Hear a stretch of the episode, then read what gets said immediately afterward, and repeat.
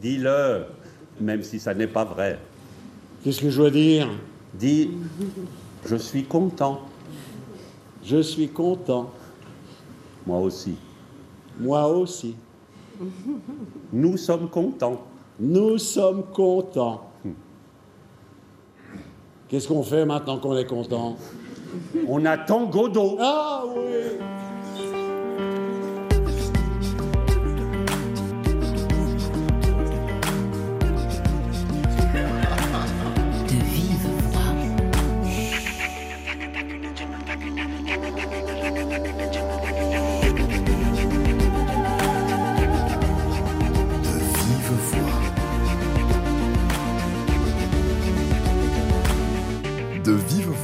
Pascal Paradou. Cela fait 70 ans que Vladimir et Estragon attendent Godot et nous avec, car euh, En attendant Godot est l'une des pièces les plus célèbres de Samuel Beckett, publiée en 1952 et créée l'année suivante dans un théâtre parisien. Bonjour Alain Françon. Bonjour. 70 ans après, c'est donc à votre tour de mettre en scène ce texte. C'est à la Scala à Paris et cela fait, ça le comble tous les soirs.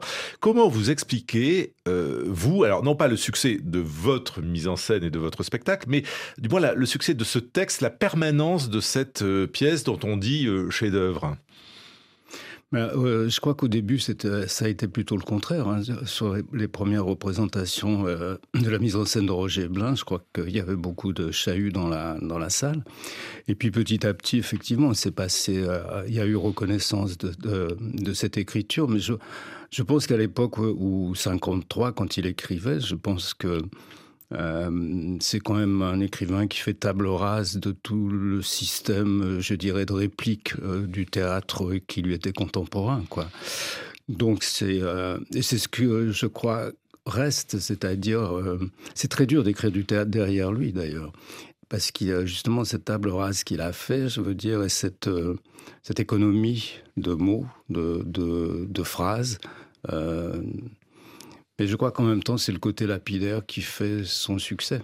Donc c'est une pièce historique, si je vous comprends bien, euh, une forme de bascule dans la façon d'écrire le théâtre et, et de le représenter. Ah oui, je crois, oui. Oui, oui, absolument. D'ailleurs, y compris dans ses romans ou dans les essais, je pense que c'est. Je pense qu'il y a un après Beckett et euh, oui, ça c'est. Oui, c'est certain. Alors, on va raconter la situation de En attendant Godot, si vous êtes d'accord, Alain Françon. Deux hommes euh, vieux, dont on ne connaît pas grand-chose, sauf qu'ils se connaissent depuis euh, très très longtemps, se retrouvent dans un no man's land et dans une répétition lancinante des jours. Oui, oui, oui. Quand on me dit euh, tu montes Godot, je dis toujours euh, non, je, monte en attendant. Parce que je préfère, le, je préfère le début du titre. Parce qu'en fait, euh, beaucoup de gens se sont interrogés sur Godot, qui c'est Godot, tout ça. Beckett refuse absolument de répondre. Si ce n'est qu'il y a un ancien coureur, je ne sais pas s'il courait le Tour de France, qui s'appelait Godot et qui arrivait toujours le dernier au col. Quand ça, dans la montagne, donc ça s'écrivait pas pareil. Ça, serait donc à, côté d'un coureur cycliste, parce que j'ai lu des interprétations selon Ah, a- lesquelles a- God, euh, c'était Oui. Dieu en anglais, Oui, euh, Beckett sûr, était oui, euh, irlandais, donc c'était en a- attendant Dieu. Ah, mais tout, tout le monde a fait son interprétation. C'est d'ailleurs ce qui est intéressant, mais lui a toujours refusé de, de le dire, quoi. Et puis, euh, bah, ces deux personnages, euh, Vladimir et Stragon, avec leur surnom, euh, Didi, Gogo. Didi, c'est celui qui veut toujours dire, dire, dire. Euh, Gogo, c'est celui qui veut toujours s'en aller, partir. Et puis, et puis, ils attendent tous les deux avec. C'est très beau ce qu'a fait Beckett sur euh, le fait que Vladimir soit toujours attiré par l'arbre, c'est-à-dire par la hauteur, et puis il travaille du chapeau, c'est-à-dire il essaye d'intellectualiser la, situation, et l'autre est toujours sur, euh, sa, pierre, euh, plutôt enracinée, plutôt près du sol. Quoi. Et. Mais vous savez, c'est très étonnant parce qu'en fait, on, on, on le dit jamais, Beckett était metteur en scène et il a monté cette pièce comme il a monté Fin de partie, comme il a monté La dernière bande au Schiller euh, dans les années 70-80, je me souviens plus exactement, et puis à 50 ans aux États-Unis. Et chaque fois qu'il a fait euh, ses mises en scène, il a tenu un cahier, un cahier mais énorme, euh, de modification du texte, de modification des didascalies, d'interrogations personnelles le metteur en scène Beckett interrogeant l'auteur et lui posant des questions très concrètes. Et puis derrière, des dessins, de mise en scène, etc. Je veux dire, euh, je ne sais plus le nom de l'éditeur en, Angleterre, mais je me le suis procuré, on l'a traduit, ça, ça fait 400 pages. 400 pages de notes de sur En attendant. Oui, oui, il y a pareil sur fin de partie. Et pareil sur la dernière bande, peut-être un peu moins sur la dernière bande parce que la pièce est plus courte. Mais nous, on est paresseux, c'est-à-dire que nous, on, on le, on le traduit pas, on le publie pas, et on reste à des versions euh, anciennes de la pièce. Alors que, par exemple, ce qu'on joue là est la dernière version de Saint-Quentin du texte. C'est-à-dire qu'il y a plusieurs versions de En attendant Godot. Ah oui, il y a des coupes, euh, il reprend les didascalies, il change. Par exemple, la première version, la première version de, des didascalies, dans le premier acte, je crois que c'est euh, Estragon qui est tout seul. Et dans le deuxième acte, c'est Vladimir qui est tout seul sur scène. Or, quand il le met en scène, lui, il les met tous les deux en scène dès le début, aussi bien au premier acte qu'au deuxième acte. Ce qui est votre cas. Oui, bien sûr, oui. oui, C'est-à-dire que moi, j'ai. Parce qu'on en apprend, on apprend des choses énormes. Euh, parce que le metteur en scène Beckett a une intelligence fabuleuse. C'est merveilleux à lire. Par exemple, sur le personnage de Krapp, là, je dis, sur la dernière bande, si on lit les didascalies des éditions de minuit, bon, voilà, il a un pantalon trop court, il a des chaussures de, de clown du 50, etc. Mais quand il le met en scène, il dit non, mais Krapp, il est vieux. Quand on est vieux, en rapetisse. Donc, c'est le contraire. Le pantalon pas trop court, il trop long, il traîne par terre. c'est ce type de choses que je trouve merveilleuse, quoi. C'est que tout à coup, c'est une réflexion très concrète sur, euh, sur sa propre écriture. Alors, j'ai envie de revenir quand même quelques secondes, à François, sur cette question de qui est Godot, parce que quand même, on se la pose depuis 70 ans. Mmh. Euh, on a bien compris qu'il n'y avait pas de réponse, mais vous, metteur en scène, en vous emparant de ce texte, est-ce que vous avez une tentative de réponse? Oui, enfin une tentative de réponse. Non, c'est une commodité, je dirais. Je dirais que la commodité pour répéter avec les acteurs, on s'est dit euh, euh, qu'est-ce qu'on peut attendre? On attend l'essentiel. Donc Godot, pour nous, c'est l'essentiel. Et comme chaque fois qu'il qu'il arrive un événement, enfin pas un événement s'il n'y en a pas dans la pièce, mais quand il y a quelques contrariétés ou des discussions entre eux, ils sont toujours en train de chercher le mot juste. Et le mot juste, évidemment, il n'existe pas, ils ne le trouvent pas. C'est un peu pareil, Godot, c'est-à-dire que c'est l'essentiel, mais euh, est-ce que l'essentiel euh, nous arrivera même à nous un jour euh, C'est pas évident. C'est pas évident en écoutant le spectacle. Alain Françon, en attendant Godot acte 2, après avoir écouté Colline Rio, nouveau nom euh, de la pop française. Elle laisse au hasard les rêves, les chimères abîmés.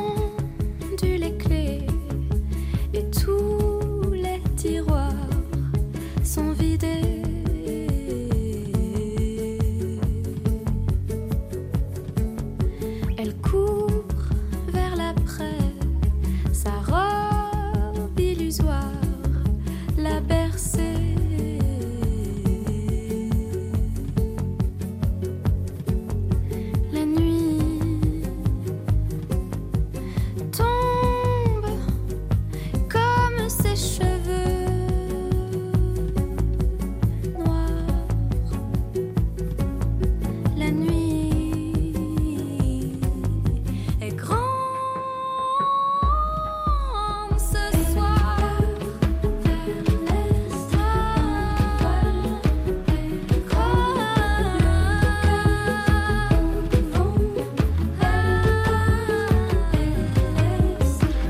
ce. Colline Rio sur RFI, une nouveauté et un classique du théâtre aujourd'hui dans De Vive Voix avec En attendant Godot de Samuel Beckett, mise en scène par Alain Françon, notre invité. Alors, je, je parlais d'acte 2 euh, tout à l'heure, mais la particularité de cette pièce, c'est donc d'être en deux actes. Euh, mais en revanche, il n'y a pas d'indication euh, de scène. Ce sont deux journées euh, scandées par la tombée de la nuit et euh, la- la- la- le lever de lune. La levée de la lune, oui. oui.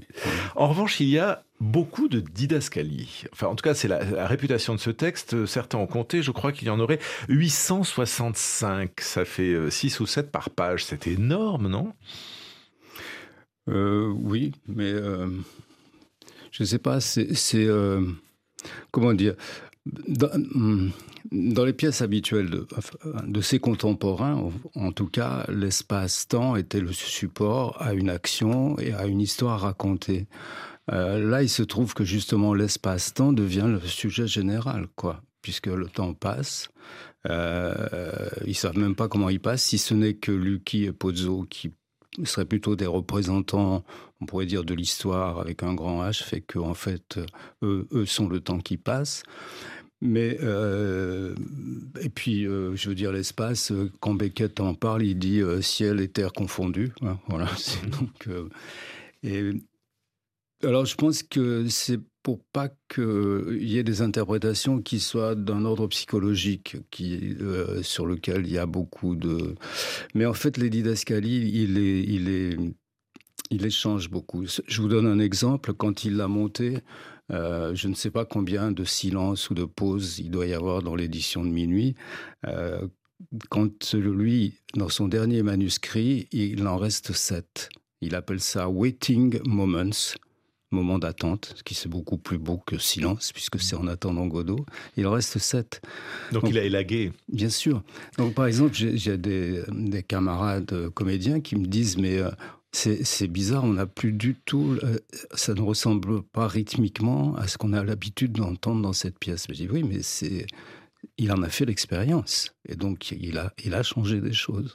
Alors, vous avez aussi, Alain Françon, changé euh, un peu le, rythme de, de la pièce, mais euh, il n'empêche que c'est quand même assez contraignant en attendant Godot, parce que les éléments de décor sont fixés par euh, Beckett. Il y a un arbre, un rocher et un no man's land, un, chemin. Il y a aussi comment sont habillés les personnages. Ils doivent avoir des, des, chapeaux melons. Est-ce qu'on peut s'affranchir de ces, de ces didascalies en tant que metteur en scène? Que vous pourriez prendre des jeunes hommes, euh, un couple euh, homme-femme euh, ou tout autre chose Ou est-ce que vous êtes, Ah, vous êtes obligé de le respecter? Ça s'est fait. Hein. Je veux dire, j'ai un, un ami qui a monté euh, avec euh, deux acteurs euh, black pour, pour Vladimir et, et Estragon.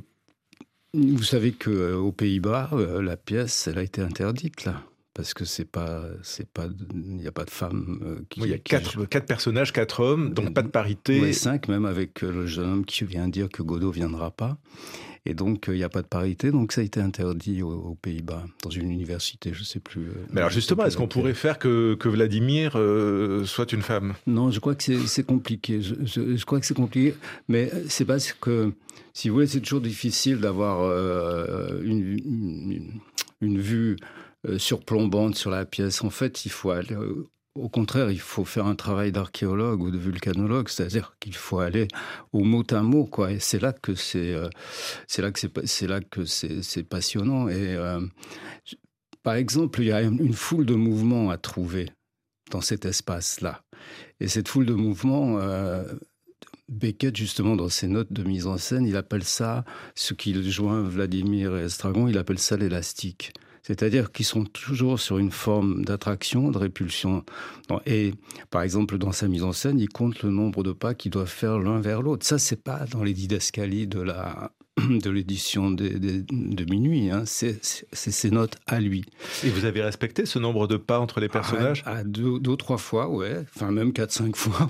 oui, absolument. Donc c'est la mise en scène de, de Beckett que Oui, vous, vous mettez en scène, Alain En tout cas, c'est non, mais c'est euh, pas, entièrement parce qu'il y a des choses sur lesquelles euh, on peut discuter. Enfin, je veux dire, puis il y a y a aussi, euh, je sais pas, l'identité l'être là des acteurs qui est très très important là-dedans. Donc on est obligé de travailler aussi avec eux. Et puis le principal, c'est de savoir les regarder eux plutôt que.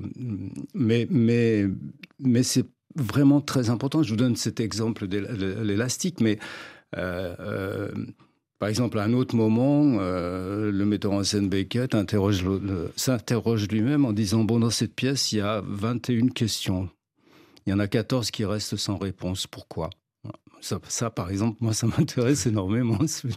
Mais elle reste sans réponse. Donc, en fait, tout le travail, si je comprends bien, de, metteur en scène est, basé sur le texte. Euh, je vous propose, Alain François, d'écouter Roger Blin, qui fut donc le, créateur de En attendant Godot, euh, qui découvre le texte en 1950, avant même qu'il soit euh, publié, des mains même de Beckett.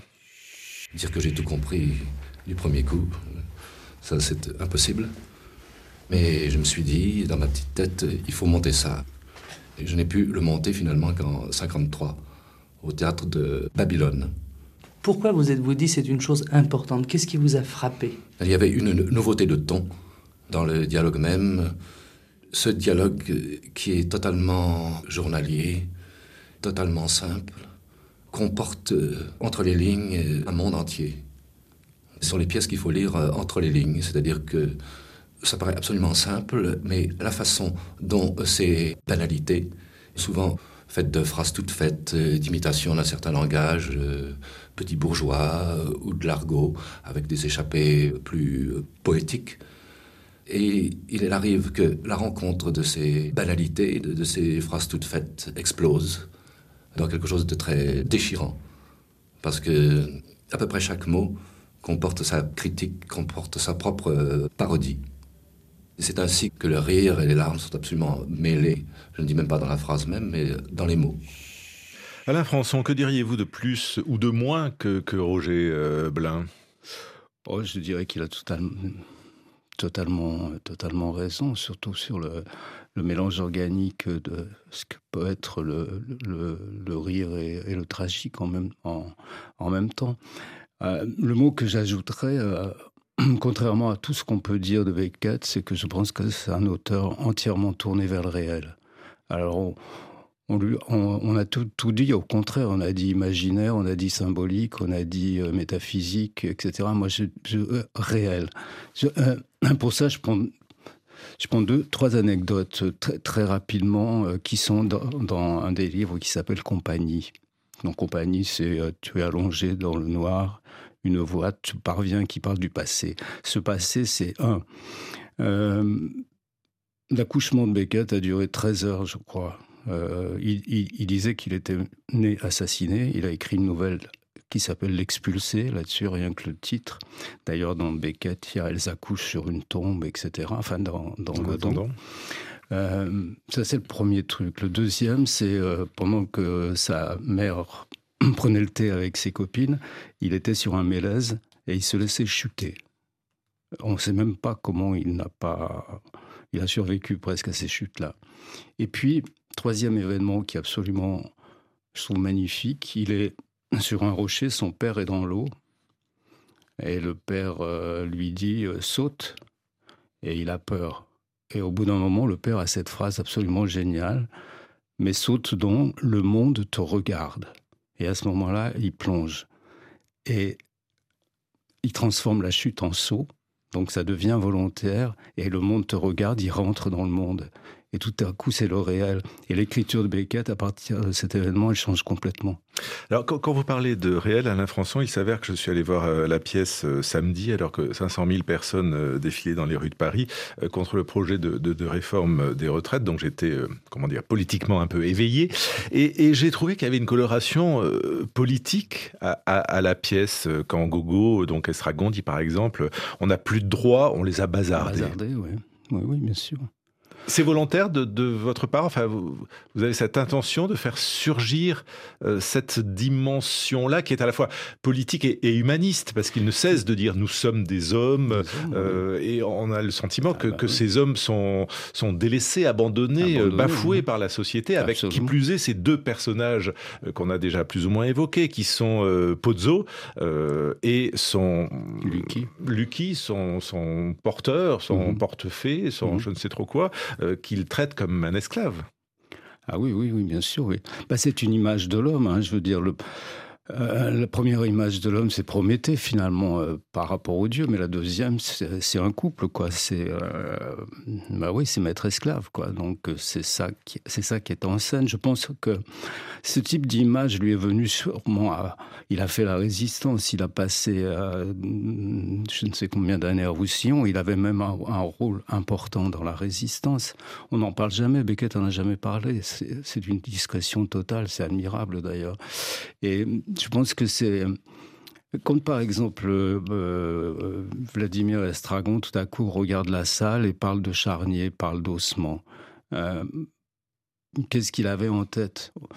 Moi, je ne fais pas d'interprétation, mais sûrement il avait en tête ce qui a pu se passer. Il avait sûrement en tête la Shoah ou autre chose. C'est-à-dire que je pense qu'il y a beaucoup comment dit, il y, a, il y a beaucoup d'éléments qui sont, qu'on pourrait dire entre guillemets, qui font partie du, du politique.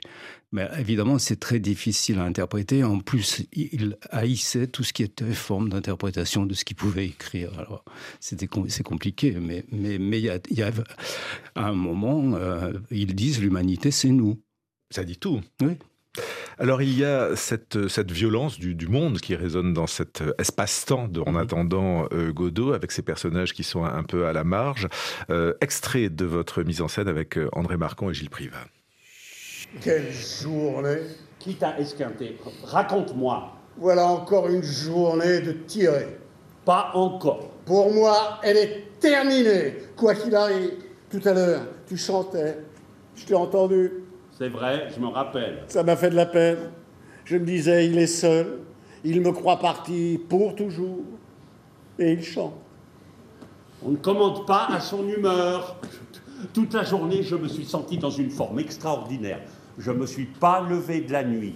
Pas une seule fois. Tu vois, tu pisses mieux quand je ne suis pas là. Tu me manquais et en même temps, j'étais content. N'est-ce pas curieux? Content? Ce, ce n'est peut-être pas le mot. Et maintenant Maintenant, te revoilà Nous revoilà Me revoilà. Tu vois Tu vas moins bien quand je suis là. Moi aussi, je me sens mieux seul. Alors pourquoi rappliquer? Je ne sais pas. Mais moi, je le sais. Parce que tu ne sais pas te défendre. Moi, je ne t'aurais pas laissé battre. Tu n'aurais pas pu l'empêcher. Pourquoi? Ils étaient dix. Mais non, je veux dire que je t'aurais empêché de t'exposer à être battu. Je ne faisais rien. Alors pourquoi ils t'ont battu? Je ne sais pas. Euh, non, vois-tu, Gogo, il y a des choses qui t'échappent, qui m'échappent pas à moi.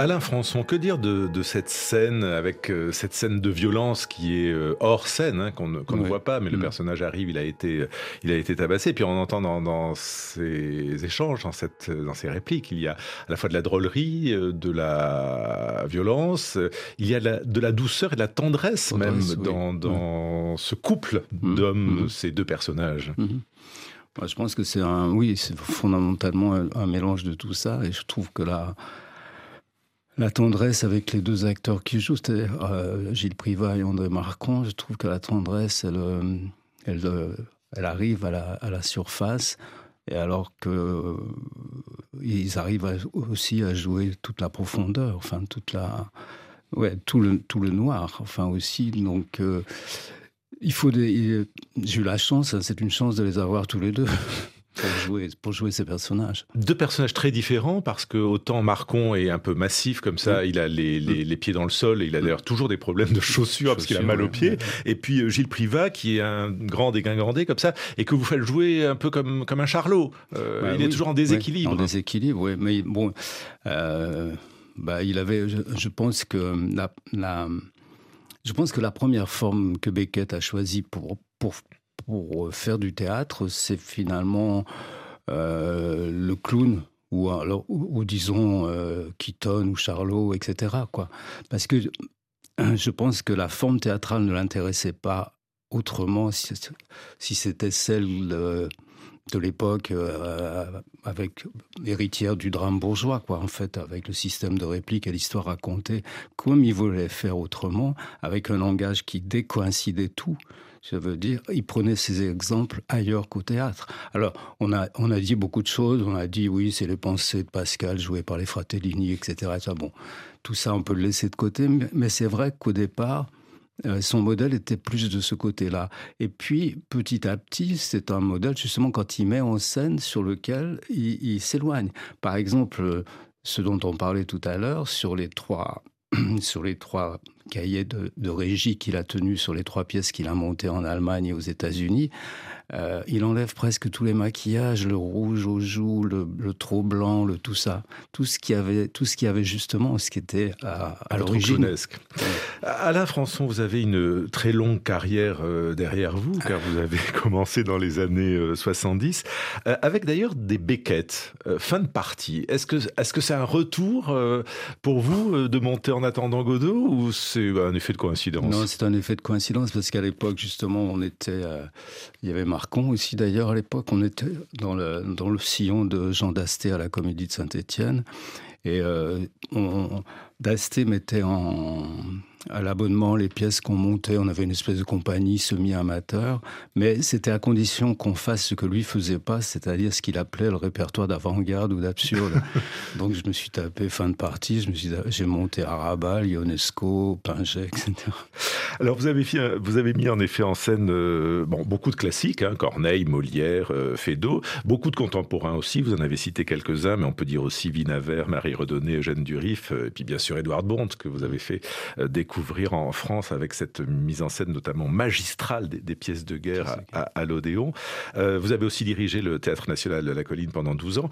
Finalement, quel est le fil conducteur de votre, de votre travail? Vous, vous pouvez répondre à cette question si vaste en, quelques minutes? Et ça commence par un silence. non, je dirais que simplement euh, euh, continuer, c'est continuer de commencer. Donc, euh, je suis toujours au début, quoi. Donc, vous regardez jamais en arrière Pas trop, non, pas trop.